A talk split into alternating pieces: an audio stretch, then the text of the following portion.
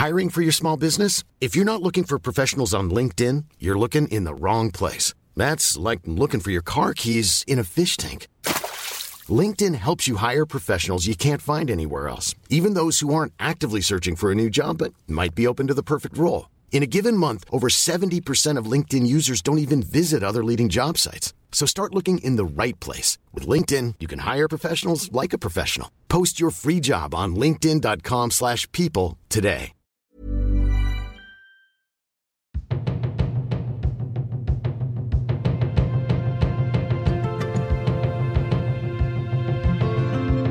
Hey everyone, and welcome to Quit Your Day Job. I am Alisha Fernandez Miranda. Am I wearing sweatpants while I record this? You will never know. This podcast is all about dream jobs the ones you wished you had when you were a kid, and the ones you pin up on your vision board. I decided to chase after my dream jobs in 2020 by taking unpaid internships at four of them. I quit my job as CEO of a philanthropy consulting business to try my hand working on Broadway, in fitness, as an art dealer, and at a hotel. And then I wrote a book about my experience, which will be out in 2023. I am psyched to share my story with you, but in the meantime, I'm bringing you a few others real people who work really cool jobs. So before you quit your day job to go be a painter or an actress or a life coach, listen in and see what it's really like behind the scenes. Welcome back to Quit Your Day Job. I am here today with one of the loveliest people I have ever met, inside and out. We've got Vanessa Nadal here today, who is a shining example of a career changer. She studied chemical engineering at MIT, going to work as a research and development scientist at Johnson & Johnson, where she worked with skincare products. And then she decided she could affect more change in the world as a lawyer. So she went and did that. She went to law school, started working at a global law firm focusing on health, intellectual property, and contract law. And now Vanessa is an adjunct professor at Fordham University School of Law, where she teaches their first ever cosmetics regulation course. She's also a mom of two, and I don't think she'll mind me saying, an amazing dancer. So, Vanessa, welcome to the podcast. Thank you, Alisha. So, I like to start out with a little bit of a fun lightning round. These are five quick questions, deeply, deeply personal. No, I'm just kidding. Fun questions to just learn a little bit more about you and get you ready for the really hard questions I'm going to ask you. So, are you okay. ready for your lightning round? I'm always ready. Okay, I know you are. Okay, you're going to a fancy dinner, but you can only bring one makeup product with you. What do you bring? Lipstick. Any specific one? Uh, I guess it depends on what I'm wearing, but probably sort of an orangey pink or bright red. Yeah, go bold. Originally, this question was if you were going to a desert island, what would be your one makeup product? And then I was like, well, why would you bring makeup to a desert island? So, and you're a very logical person. It would be moisturizer. Would it? Oh, actually, that's so smart. Or sunscreen, or moisturizing sunscreen. Mm-hmm. Mm, see, oh, that's now. Well, you're getting an extra bonus. Uh, yeah, but that question. would be the only one. That's the only appropriate answer is moisturizer or sunscreen, but not lipstick. Not lipstick. Not lipstick. and it's worth sharing with my guests that I currently own eight lipstick colors, seven of which of those were purchased for me by Vanessa. So she is a lipstick expert for sure. And if you've ever seen a picture of her, you can see how she rocks it all the time. All right, question two: You are a native New Yorker, so do you prefer the subway or a taxi? Subway all the way. The traffic is just too unpredictable. Well, it also depends on where you are in the city. If you're trying to go cross town, it's like the bus or the you have to go above ground. Yeah. Walking, bus, bike, taxi, whatever. Carrier pigeon. But Re- otherwise, really big one. Subway. okay, you're planning a vacation, maybe with me, ideally. Do you take a beach break or a city break? Ooh, that's a hard one with my little kids, probably beach so that I can tire them out. Yes, good strategy. But when they get older, I think I'll go back to more city. I haven't done a lot of city vacations lately, and I really like those too. Yeah. I think both are amazing, but schlepping kids around a city can be a real challenge. I remember being in Hong Kong once and seeing this family with like a double stroller and two kids under the age of three and just thinking, there is just no way you could pay me enough money to be here with my children. There's so many stairs and escalators in Hong Kong. It's like a terrible place to have a stroller. All right, question four. When you were a kid, what did you want to do when you grew up? Okay, I have several answers to this. But my first answer is when I was really little, I wanted to be a nurse. And I think that was just because it was the only job that I saw a woman in Oh, regularly, wow. like in the books I was reading. And I had no idea what a nurse did. I just was like, that's a profession I can have as a girl. And then when that belief fell away, in eighth grade, I did a presentation for like a class, like a communications class where they're teaching us how to present. There were no slides back then, so it was on poster board Oh God.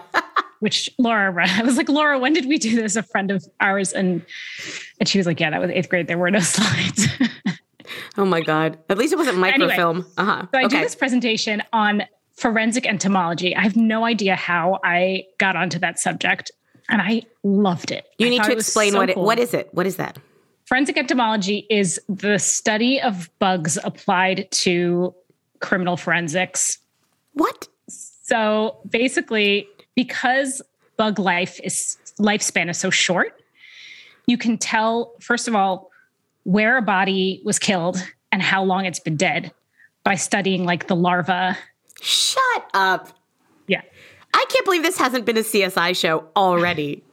Oh, I'm sure that's I I want to say that's where I got it, but I wasn't allowed to watch TV, so I really don't know where I got this where I found out about this job. I just thought it was such a cool way. I was like, this has got to be really new, but of course it's probably not very new at all. And then I realized that and I was like, oh no, everybody's doing it forensic entomology already. Oh I gotta find something else that's newer.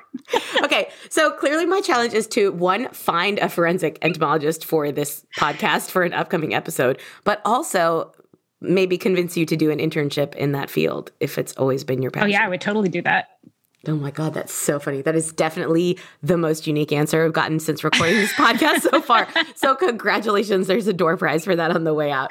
Okay, that's Yeah. amazing. And we then are going to need to go into how you got from forensic entomology to chemical engineering. But final lightning round question. Yes. Hamilton or Heights? Hamilton? Wow. That was with some questioning. Let's just say it's good this isn't a video podcast. No, I like them both. One is easier to dance to, and one has really fantastic lyrics, which is always my thing. So That's true. Hard to Both choose. Hard to choose. Well, you survived the lightning round. Congratulations. thank you. Whew. Okay. And I've already learned stuff about you that I didn't know, even though we've been friends for some time. So we're going to learn a little bit more now. So, in a world where I am very lucky to have so many badass friends, Vanessa is just like truly among the badassest. You have done so many things. And you took this massive career pivot very early on in your journey, which it often takes people a much longer time to get there. So tell us how you got from forensic entomology dreams to where you are now. I'd never thought of it as taking a career turn pretty early in my life, but I guess you're right. I think it's because I've, I'm very practical. And so I took like a AP bio class in high school and I loved it. And then I did an internship at a genetics lab while I was in high school and decided to go to MIT. And I knew I didn't want to be a doctor, even though I, I had dreams of becoming like a neurosurgeon, but I was not interested in being a doc in school for 12 years. So I decided to do chemical engineering. At the time, MIT didn't have a bioengineering de- program. And all of the bioengineering was being done, obviously, in other places chemical engineering, mechanical engineering. So I chose chemical engineering and just took every bio, biology based extra class that I could take Right. you know, like, and to the point where like they finally came out with a bioengineering minor and I was one class short when I graduated. and I was like, ah.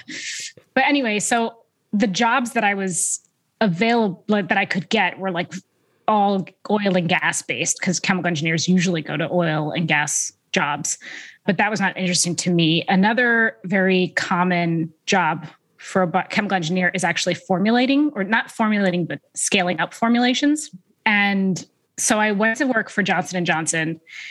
And first I did bench work and then I moved into more clinical work where I was doing research not on like how ingredients affect cells but on how ingredients actually affect women who are using them in products. And it was really fun. I really liked it. But I'm more of a cook than a baker. Mm-hmm. And when you're a chemist, you really have to be a baker. You have to be very exacting. And I wasn't a chemist. There's a difference, right? Like a chemist is somebody who does something on the bench, right. and then the chemical engineer. Tell me what on the bench is. What's on the bench? Like a lab bench. Oh, okay. Like like you're mixing like you're like mixing beakers just, and a coat and like yeah. the goggles and a bunch of yeah. You're making you're like a chef who's making a recipe, okay. and then somebody is like, "Hey, we want you to be the next Wolfgang Puck, but we've got to figure out how to make this, you know, more streamlined and make a million thousands millions okay them out yeah oh interesting and that the science between those two is is different right so i was working for johnson and johnson and i really liked it but then i i felt like there wasn't enough upward mobility there not that i knew exactly what i wanted to do but i just felt like everybody i saw with higher jobs than me had another degree oh then i had to do a patent map for one of my I what not one of my ideas. We had to do a patent map for an idea that we had, and I had never done that before. I'd never been exposed to intellectual property before, and I just found it really interesting. And I thought the idea of like being on the cutting edge of science all the time, but not having to do the science was amazing. I also thought about becoming like a scientific journalist, but it doesn't pay very well. So I was like, right. not that. Lawyer. yeah. So I went to law school and I thought I would do patent law. And somebody told me that you learn everything on the job, more or less. So I didn't bother taking a lot of IP classes and classes within that realm. And I just kind of took everything that I was interested in. I took a class on entertainment law because my husband is in entertainment. So I was like, I should probably know a little bit about this. Right. I took a class on like minors law. I did a study abroad in Spain and learned about EU law. I took a class on healthcare law. I took a class on human rights law. It was, I just took everything that was even remotely interesting to me. Right. And then you went into a big law firm. I know you started in patent law, but moved to international litigation, and now you're a professor. Can you tell us how that change happened? This Mother's Day, celebrate the extraordinary women in your life with a heartfelt gift from Blue Nile. Whether it's for your mom, a mother figure, or yourself as a mom, find that perfect piece to express your love and appreciation. Explore Blue Nile's exquisite pearls and mesmerizing gemstones that she's sure to love. Enjoy fast shipping options like guaranteed free shipping and returns. Make this Mother's Day unforgettable with a piece from Blue Nile. Right now, get up to 50% off at BlueNile.com. That's BlueNile.com. I'm Sandra, and I'm just the professional your small business was looking for. But you didn't hire me because you didn't use LinkedIn jobs. LinkedIn has professionals you can't find anywhere else, including those who aren't actively looking for a new job but might be open to the perfect role, like me. In a given month, over 70% of LinkedIn users don't visit other leading job sites. So if you're not looking on LinkedIn, you'll miss out on great candidates like Sandra. Start hiring professionals like a professional. Post your free job on linkedin.com/people today. So, I was at the law firm and I took on a case that was a false claims act case and I just had so much fun that I was like, oh, I should really like I can do science and law together. Yeah. But I'm not doing that now. And I got to find a way to do that. And I had already decided to step back from my role at this firm. And my husband had had a very banner year. And we had a one and a, a one year old, one and a half year old who was around that age.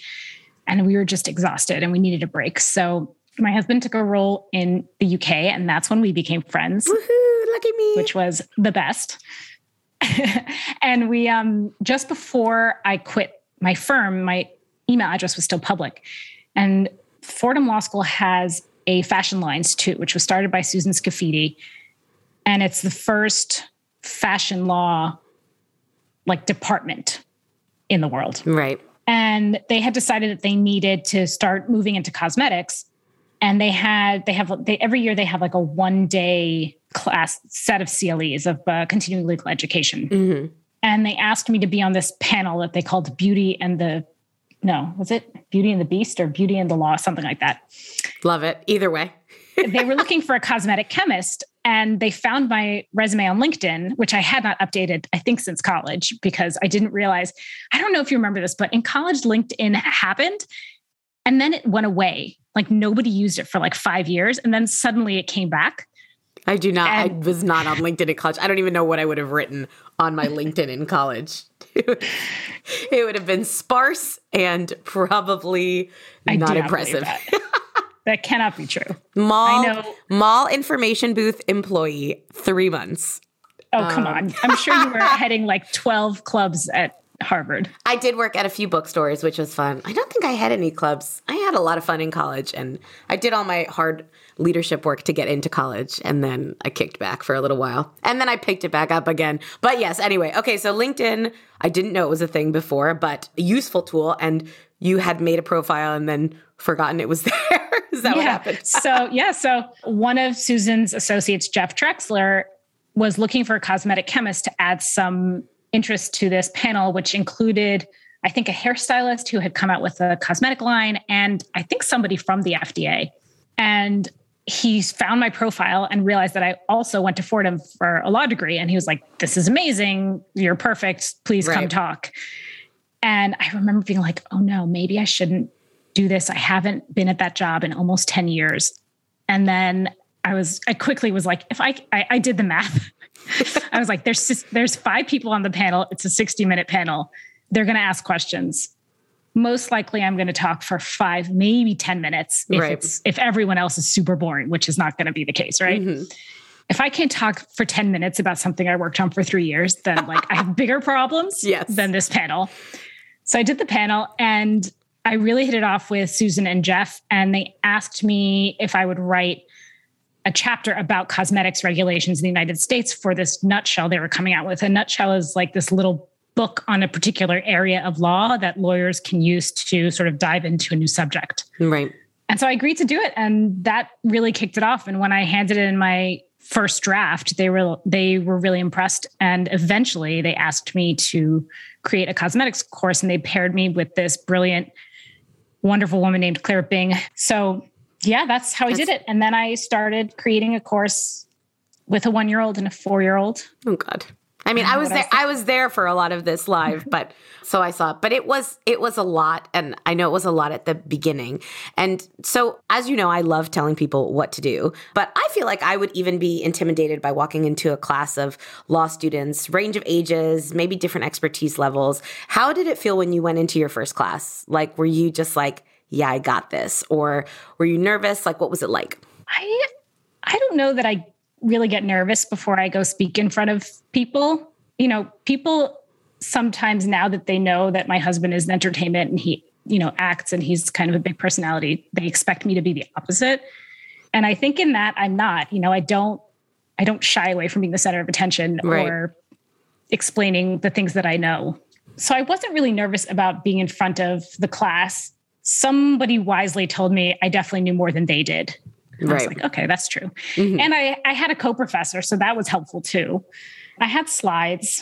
I was really more worried about making sure the flow went well and how to engage the students because that was the stuff I didn't know. I didn't know, you know, I'd given presentations like lectures before, but I hadn't really given taught classes where I had to hook the people and get them to Right. question things and I'd given a lot of lectures where I'm like, this is what I know, and I'm going to like put it in your brain. I hadn't given lectures where I need people to sort of think for themselves and come up with the solutions or conclusions that I'm hoping them to, for them to come to or not. But, you know, sometimes, sometimes I am trying to get them Right. to have some particular realizations.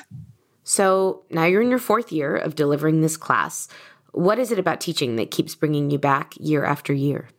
My career. So i i chose science because that's what interests me the most. But in practice what i like to do is break down really big scientific concepts and help somebody who doesn't specialize in that understand them. And so that's why like journalism was interesting to me and patent law was interesting to me. And so teaching i have to do that too. I have to help people who've never been exposed to the subject and people who don't understand science very much at all help them understand the subject Your your transition to becoming a professor help you in homeschooling your children during lockdown? Any important things you learned? probably more the reverse no because law students you know i expect them to be adults who manage their own studies and not so much for your Oh my little God, ones? no, no. I, well, my oldest was in kindergarten when lockdown started, and he wasn't reading it. And so putting him on Zoom was a problem because he couldn't read like the chat. He couldn't read leave the the button that says leave. You know, like he just he couldn't sign on to anything himself because he couldn't read the names of his teachers. so it was So it was no. hard. What it did, lockdown helped me understand in a very real way that people, not everybody, I mean, I know this theoretically that not everybody learns the same way I do, but I've never had to teach anybody before. So figuring out how to teach my son things that I'm good at, but he's not, or things that he's good at, but I'm not. Uh, was definitely a huge learning curve for me. And it really made me understand that I can't expect my I can't even expect my law students to get everything the same way. Right. And I think at the same time we started doing virtual classes for my law for the law class. And that was really helpful in also like we had to find new ways to engage them because you can't just sit there and stare at them and wait for the awkward silence to force somebody to answer you. They just don't care. you have an extremely busy life and two young mm-hmm. kids, a lot mm-hmm. of family and domestic responsibilities. And I'm not going to ask you how you do it all because that question sucks. I hate when people ask me that question. I'm like, oh, I drink lots and lots of coffee and take class A drugs. But the second part is not true. But I think we all feel like we fail at something a lot of the time. What are your hacks for managing such a crazy schedule? I have seen your calendar and I know it is a crazy schedule. So I have a lot of help. I really benefit from I I think this is now becoming more common, but somebody told me like 5 years ago or maybe maybe 4 years ago that I'm like the CEO of my family. And I was like, "Oh, yeah, I am." Okay. Like that just I sort can of like do that. I can do that. yeah, I was like, okay, I'm the CEO. I'm like sort of the CFO, although my husband's business is so big that sometimes I shunt some of it to the real CFO. You know, all of I'm all this all the chief's suites, except for the chief earner. I don't. I'm not the product of the family, so that somehow really helped me think about delegating tasks in a mm. way and feeling a little less guilty about not like making my children's lunch every day. You know, like my nanny does that and she's amazing. I actually need an assistant if anybody is listening. advertisement, job advertisement. I, lo- I love though the idea of thinking about being the CEO of your own family. The I guess the the things that get me angriest are when I feel like I have to be the CEO, but also like the junior assistant for my family. So it's like both like do, when I'm doing all the managing and then I'm also getting a message that says, Where do I find my passport number? And I'm like, How can you not find your passport number? You are a functioning adult. And my husband is an incredible and functioning adult. But sometimes I feel like I do it all. So actually, I'm going to take that advice and uh, figure out how to just do the CEO role and less of yeah. the The other thing that up. we found in the pandemic actually is that my husband had a little more time in the pandemic than he had previously. And some of it was not actually more time, but just that he was trapped at home with us and couldn't leave. and couldn't leave. And I found that delegating tasks to him that were tangible in terms of time and appointment made everything a lot easier because, you know, calling the doctor's office can happen at any time between nine and five. But if your team has scheduled you from nine to five, then when do you have time to do Right. it? So we found that, you know, he took the kids to school every day during the pandemic. And at first I felt a little bad about it. And then I was like, no, no, no, I've been sitting here on the for an hour with insurance, you know, and he's not doing that. He's taking his kids to school every day. So figuring out how to split up the tasks in a way that works for not just you, but for your partner and also for the people who like work with or for Yeah. or Yeah. And to split up like a whole task too. So like that was some advice I got from reading Eve Rodsky's Fair Play, which is such a great book. And the the idea that you when if you're going to hand over a task, you should hand over the mental piece of it, the mental load piece as well as like the physical piece because if you're doing all the management and then you st- you're still being wrapped into so many things. So like if you're going to ask your husband to make dinner. So when I ask my husband to make dinner, he has to plan the meal. He has to figure out the ingredients he needs for the meal, and I'll order them if I'm doing the grocery that week. And then he's got to put it on the schedule, and then he's got to make the meal and do all of the things because he's like, oh, what do you want me to make for dinner? I'm like, no, the worst part of making dinner is figuring out what to make for dinner. You figure out what to make for dinner. Amen. and then you make the dinner.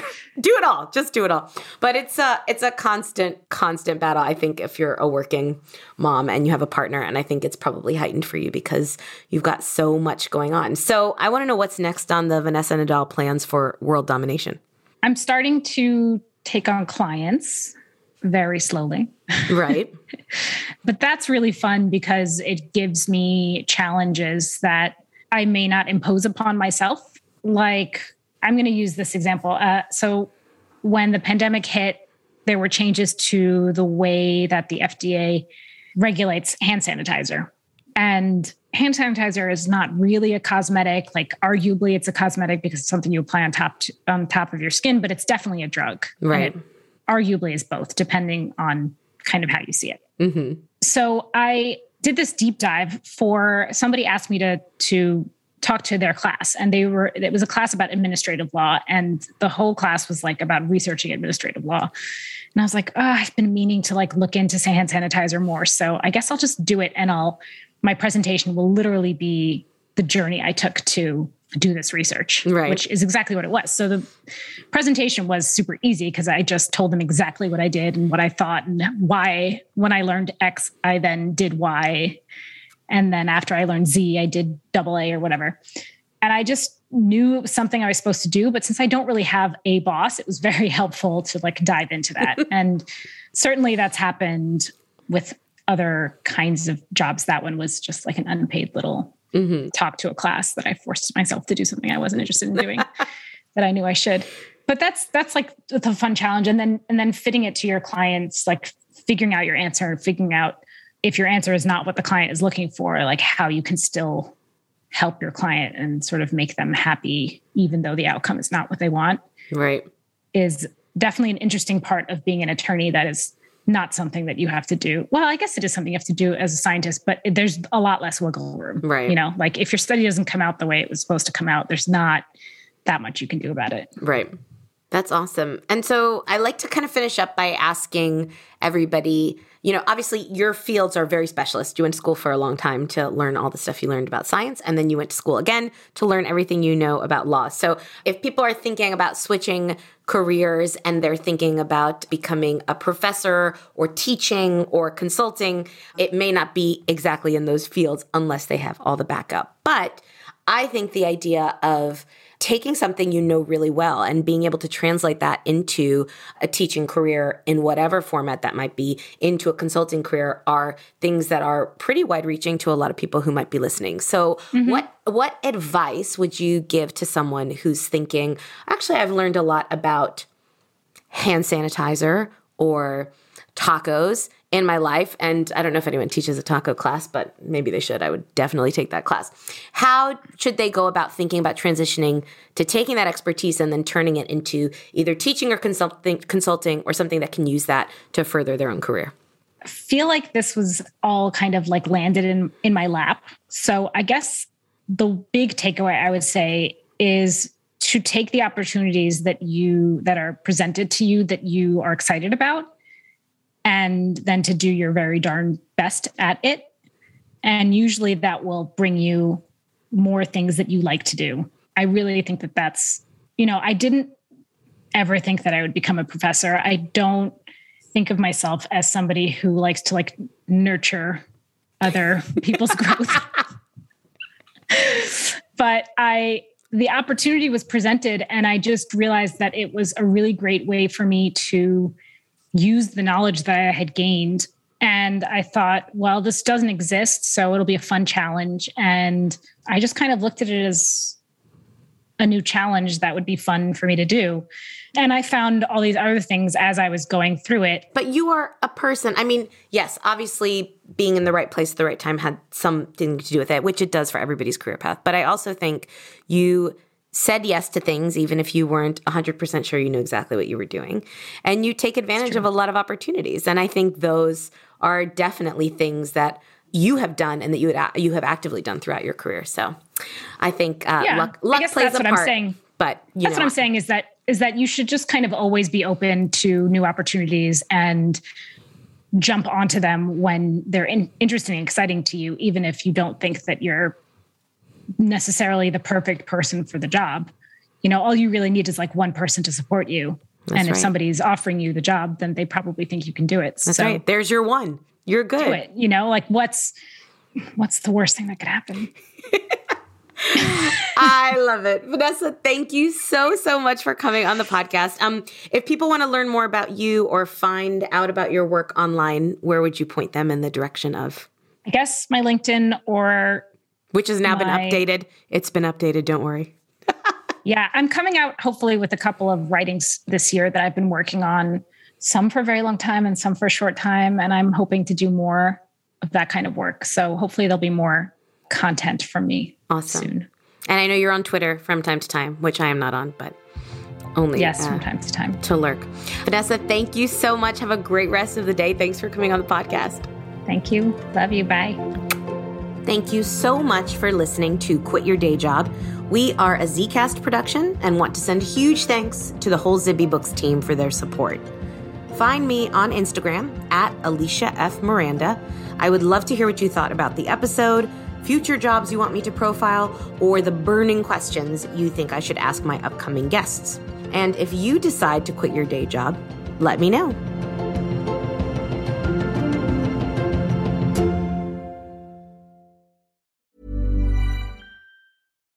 Deserves the best, and there's no better place to shop for Mother's Day than Whole Foods Market. They're your destination for unbeatable savings, from premium gifts to show-stopping flowers and irresistible desserts. Start by saving 33% with Prime on all body care and candles. Then get a 15-stem bunch of tulips for just $9.99 each with Prime. Round out Mom's menu with festive rosé, irresistible berry chantilly cake, and more special treats. Come celebrate Mother's Day at Whole Foods Market.